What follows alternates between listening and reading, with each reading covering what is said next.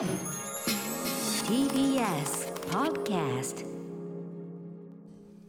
時刻は6時30分になりました。11月25日木曜日。TBS ラジオキーステーションにお送りしているアフターシックスジャンクション。パーソナリティの私ライムスター歌丸。そして木曜パートナー TBS アナウンサーのうないりさです。ここからはカルチャー界の気になる人物動きを紹介するカルチャートーク。今夜も11月限定のこちらの企画をお送りしていきます。アトロク秋の推薦図書月間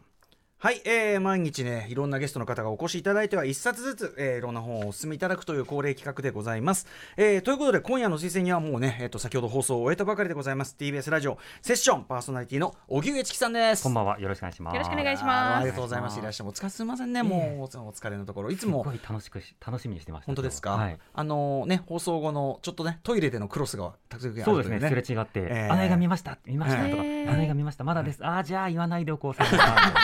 りとりが？隣り合っての。隣り合っての。やり取りをしての。ね、こんぐらいなんでね、ちょっと久しぶりにちょっとがっつりお話を伺うのが楽しみでございます。はい。えー、チキさんは今年の6月17日、この番組に関してはですね、その後4300時間まで行かれた、はいえーやり込んだゲーム、スプラトゥーン2の魅力、えーその上達方法についてお話を伺いましたと。はい。その後、ちょっとハデスというね、そうですねハデスやったりあと今ピクミン3をもう一回やったりと。おー、なるほど、なるほど。あのピクミンブルームっていうねそうんの歩くゲームが、位置情報ゲームが、今あの自分の中でブームなので、ああ、そうなんだ。じ。ゃあもう一回ピクミンやろうってことで、うんうんうん。ピクミン3やりました。でもスプラトゥーンはやっぱそうやってあれでしょ？他のゲームに浮気してなんとかできるのははい。そんな甘い話じゃないんでしょ、えっとねちょっとやっぱ腕は落ちますね。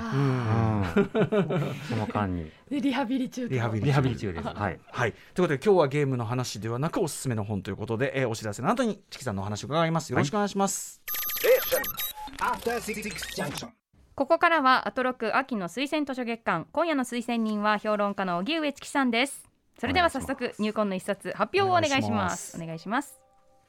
些細なそれも差別かも。日常の中に潜む暴力をあぶり出した力作が日本上陸。デラルド・ウィンスー著日常生活に埋め込まれたマイクロアグレッション。はいということでマイクロアグレッションという概念ね、ちょっとね後ほどあの伺っていこうと思いますが、えーまずは本の概要をじゃあうないさんからお願いします、ヘイトスピーチやヘイトクライムの根底にあるものは一体何なのか。あからさまな差別と対比され曖昧であり無意識で見えにくいが重大な結果をもたらす差別をマイクロアグレッションとして明確に位置づけその内容メカニズムや影響対処法を明らかにした一冊となっています。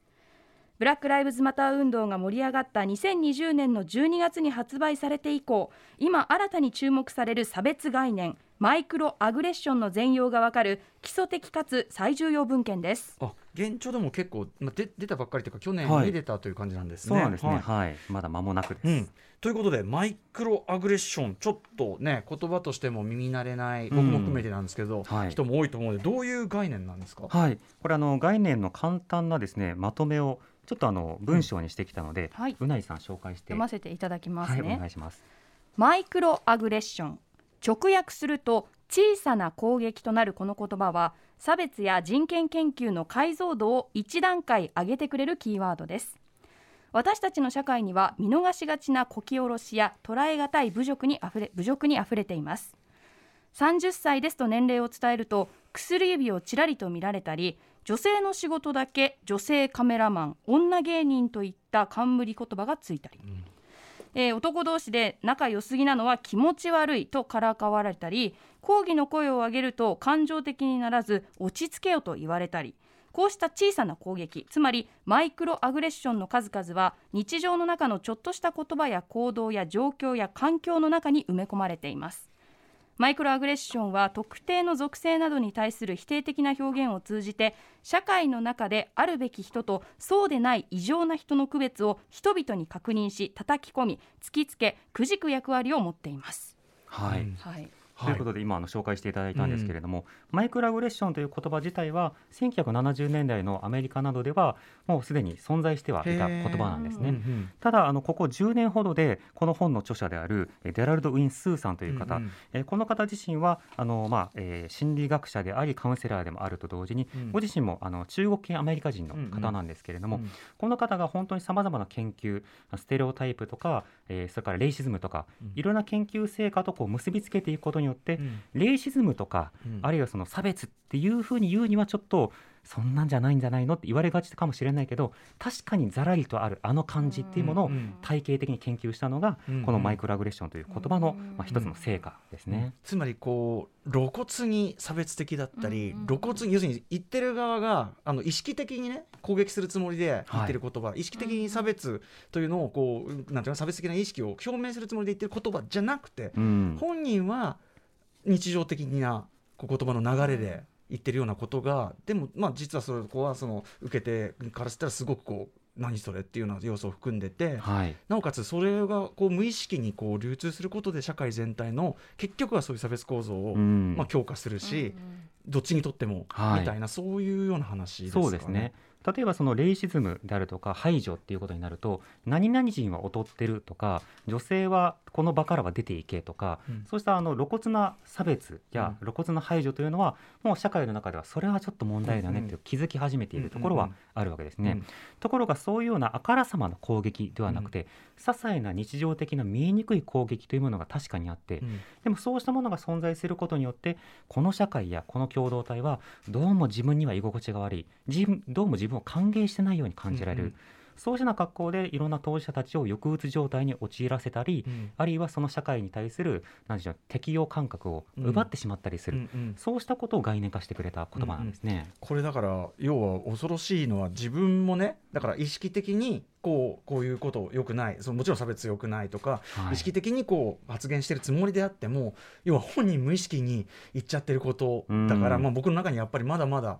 無意識にへばりついてるいろんなあれが出ちゃったりしてることはまあてかまあまあ当然あり得るというか、はい絶対あるだろうっていう話ですよね。あのそこらかしかに埋め込まれているので、うん。例えば善意とされていることであったとしても、うん。やはり何かに対してはざらりとさせるとか、例えば結婚報道がめちゃくちゃ盛り上がってたりすると、うんうん結婚という価値に理解できない人とか、うん。特に他他人と恋愛したいと思ってない人たちにとっては、はい。ざらりとする報道だったり、うんその中で自明視される人と人と愛し合う人たちがいずれ結婚して子供を産んでみたいな、うんうんうんそうしたのビジョンに納得できないという方にとってもちょっとしたマイクロアグレッションにもなり得るんですよね。うん、これでも要はあぶり出して体系化するのってすごく難しそうなことですよね。そうですねあのこういったその心理学の分野ではそのいろんな個別のカウンセリングの手法があるんですけれども、うんうん。例えば多文化カウンセリングという分野がありまして、うん。この著者の方もこの多文化カウンセリングということをやってるんですね。で通常のカウンセリングだけではなぜダメかというと、うん。やはりその人種とかその性別とかにまつわるようなさまざまなネガティブな経験うん。あのすごい傷つくような経験というものをうんカウンセラーが理解してなかったら、うんうん。これ会話にならないじゃないですか。はいはいはい。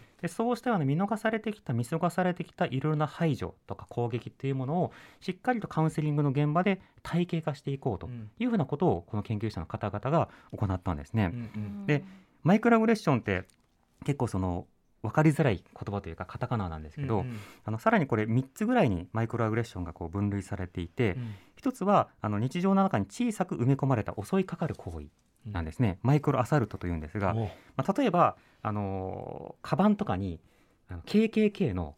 あのロゴとかを貼っていたりとかああるいはナチスの鍵十字とか貼っていたりとか、でそれをファッションですみたいな格好で、うんうん。うんもう無邪気にうんうん。旅で旅でつけていたりするじゃないですか。あのしたとしましょう、うんうん。そうした時に一定の人からはあこの人うん。この問題に関心ないんだなとか、うん場合によってはこの人自分のこと殺そうとしてんのかなみたいな、うんうん。そうしたことを感じさせられる人っていうのはこの社会にいるわけですよね。うんうんあるいは分かりやすく言うと上司の部屋にこう上司の仕事部屋にこう行くとうん。なんかヌード写真とかが貼ってあって、うんうんうん。で自分は女性社員でその空間はすっごい居心地悪いなと、うんうんこの人自分のことどう見てるんだろうというか、うん人として見てくれてるんだろうかみたいな、うんうんこうしたその環境に埋め込まれたようなものというのもマイクロアグレッションの一種うんうん。だというふうに言われてるんですね。うんうん。他には例えば会話の中だと「いやでもそんなにゲームやっててうまいね女性にしてはうまいよね」って言われたらピリッとなるじゃないですか。でこれもマイクロアグレッションの典型的なもので、本人は褒めているつもりなんだけれども、その背景にはでもゲームって男性がやるものだよねとか、そうしたのその感覚っていうものをその言動の中で再生産される、うんうん。そうするとそのマイクロアグレッションつまり小さな攻撃を受けた人からするとああ自分はこの場所にいてほしくないんだなとかこの人は自分のことを2級とか2流に位置づけてるんだなっていうようなことが分かってくる、うんうん。そうしたような些細な感覚っていうものに対して言葉を与えていくっていう作業がこのマイクロアグレッション研究の中で行われているんですね。うん。でもねやっぱりそれってそういうことそういうなんてさっき精度を上げるってことが出ましたけど、はい。もう差別よくないとかっていうそのお題目としてはみんな一応そこは共有している時代においてなんていうかなそこさらにそこまで議論が進んだっていうかなんかすすげえなっていうかいいことだなっていう感じがしますけど、ええ。伺ってると。これ当然もちろんハレーションはあるんですね、うんあのやはりそんな些細なことまで差別と言われたらみたいなそうした反動というのはあってこのマイクロアグレッションという概念も例えばアメリカなどでは保守層がそれはもう思い違いだとか勘違いだとかうんうん。根拠あるのかっていうようなそういった反論というか攻撃をしたりしてるわけですよ。僕よく例えるんですけど、はい日常の中で例えば知らない人と駅とかですれ違った時に肩がドーンってぶつかったとしますね。うん。でそれを今の肩ぶつかったのは痛いっていうだけじゃなくてそれは差別だ。それは暴力だって言ったら結構な人たちはうん。それは違うんじゃないって言うと思うんですでも例えばあの数年前にツイッターとかでちょっとバズった動画で、うん女性を狙って当たりまくるっていう男性の姿がはい動画撮られたんですね。はいで例えばある女性が今日駅でもう3人連続にぶつかっちゃったっていうふうに言ったら、うん周りの人はもっとぼーっとしないでちゃんと前向いて歩いてないからでしょって説教しちゃうと思うんですよ。いやだけれどもそうしたような女性を狙ってぶつかるようなやつがいるとか、相手を見て怖そうだったら譲るけれどもそうじゃなかったら譲らないみたいな判断をするような人がこの世の中にいると。うん。である属性の人は何か知らんだけど肩ぶつかられるぐらいのことが何度も何度も起こる。うんうんそうしたようなことが特定の人に何度もやってくるのであればやっぱりそれも暴力や差別というふうにくくって議論した方がいいんじゃないかっていうことが言えるわけですよね。うんだから見えにくいからこそ議論しようという機運が高まっていると同時にうん。見えにくいからこそそれは差別というものには含めないっていう反発も強いっていううんそうしたあのすごくあの繊細でかつまあホットなテーマになってますね。でもねそこによってその何が思ってその差別と感じる人がこう感じているとかその構造がそのなんていうかな問題が可視化されるっていうかあのだけやっぱりまあ絶対いいっすよねそれはね。そうですねあのこういったような概念が出てきたことで大きな、えー例えば街から排除するとか職場から排除するっていうものはさすがにアウトだよねっていうになってきた中で、うんうん日常のコミュニケーションとか日常の環境に埋め込まれているものにうん。目をやってみたら、自分たちとは違う風景を見ていた人がいるんだっていうことを気づかされてくれるっていうことはうんうん。まず間違いないと思います。うんうん。その上でどういうふうなところを改めたりどういうふうなとルール作りをしていくのかということはこの概念を得た私たちがこの概念をもとに先に進んでいく。これからの議論なんだなというものですね。それこそねさっき例に出てたあの女性なんとか女なんとかってね、はいはい。やっぱりすんなり使っちゃってたりしますもんねやっぱね。うん最近でこそその女優と言わなくて、俳優に統一するとか、いろんな動きがあったりもしますし、そのスポーツ報道の現場でも、はい。その女子サッカーとかって言わずに、もう男子サッカー女子サッカーとじゃあ言い分けるなら言い分ける、でも無関心のサッカーは男子のものだよねみたいな感覚はちょっと改めるみたいな、そうした変化というのもありますよね。うんうん。へーこれあのもちろんこれアメリカの本なわけだから、はい。そのなんていうかなに日本版ただ言語的なあれで言ったら日本版じゃないけど日本版の調査とか日本版の成果というかな、もうなんか見てみたいというか進めてほしいなと思いますね。このマイイクロアグレッション研究はここ数年あの本当に海外でも論文がたくさん作られているんですけども、うんうんこれを紹介したマイクロアグレッション研究会という、まあ、グループそのものが日本での差別というものを体感している例えば在日コリアンルーツの方々などが翻訳者にこう入っていたりするので、日本も全く無縁ではない状況ですねもちろん。でしょうねこれね。はいへーはいちょっとねお時間あの近づいてきてしまってるんですがこれ絶対僕も読みます。はい、分厚いですねこの本ね。いやいやこれはでもあの昨日の東京の生活史と比べたら全然 全然薄いですよ。と比べたら全部薄くなりますけど。全部全部薄い。はい、えー、ということで改めてえっ、と、はい本日チキさんが紹介してくれた本は、デラルド・ウィンスー著マイクロアグレッション研究会役日常生活に埋め込まれたマイクロアグレッション人種ジェンダー性的指向マイノリティに向けられる無意識の差別はえこちら明石書店から単行本3850円 Kindle 版は3080円で発売中です。え書籍の情報は番組インスタグラムにまとめてアップしていくのでご確認ください。それこそさ女子アナって。そうなんですよね。今日も私エレベーター上がってくるときに何の番組かわからないんですけどエレベーター内の広告でなんかなんとかの女子アナ出演みたいな、うんバーンって、まあ、耳にみなんかね、うんキャッチーなのはわかるけど、うんうんうんうんなんだかなって思って見てましたね。それもマイクロアグレッションですね、うん立派な、ね。この会社の話してっからね。局の話です。はい内部告発。内部です本当に。内緒うんうんいやでもあの内緒じゃない内緒じゃ内緒じゃないよ。内緒がよくない。その まあでもそうやってあの可視化していくような動きのね、はいちょっとあの我々自身のその自分自身の考え方を問う意味でもすごく重要な本じゃないかなと思います。はいそして。はい番組からお知らせです。12月26日日曜日 TBS ラジオ70周年企画としてお送りするアトロクの特別企画、えー私が中心となってお送りしていきます。ゲームの生実況配信ですがなんとそこにチキさんの参加も決まりました。よいしょありがとうございます。お邪魔チします。キさんのスプラ2の腕前を、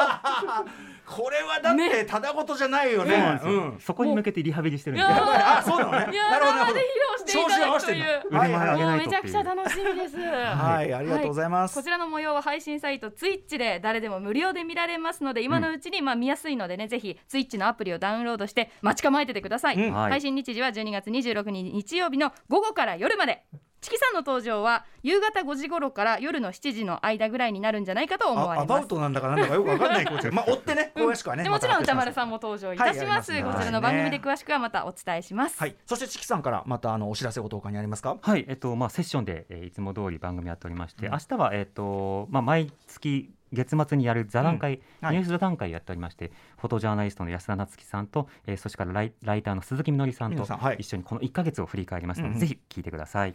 はい。ということで本日の推薦図書、えー、おすすめ人はセッションパーソナリティ評論家の荻上チキさんでございました。ありがとうございました。ありがとうございました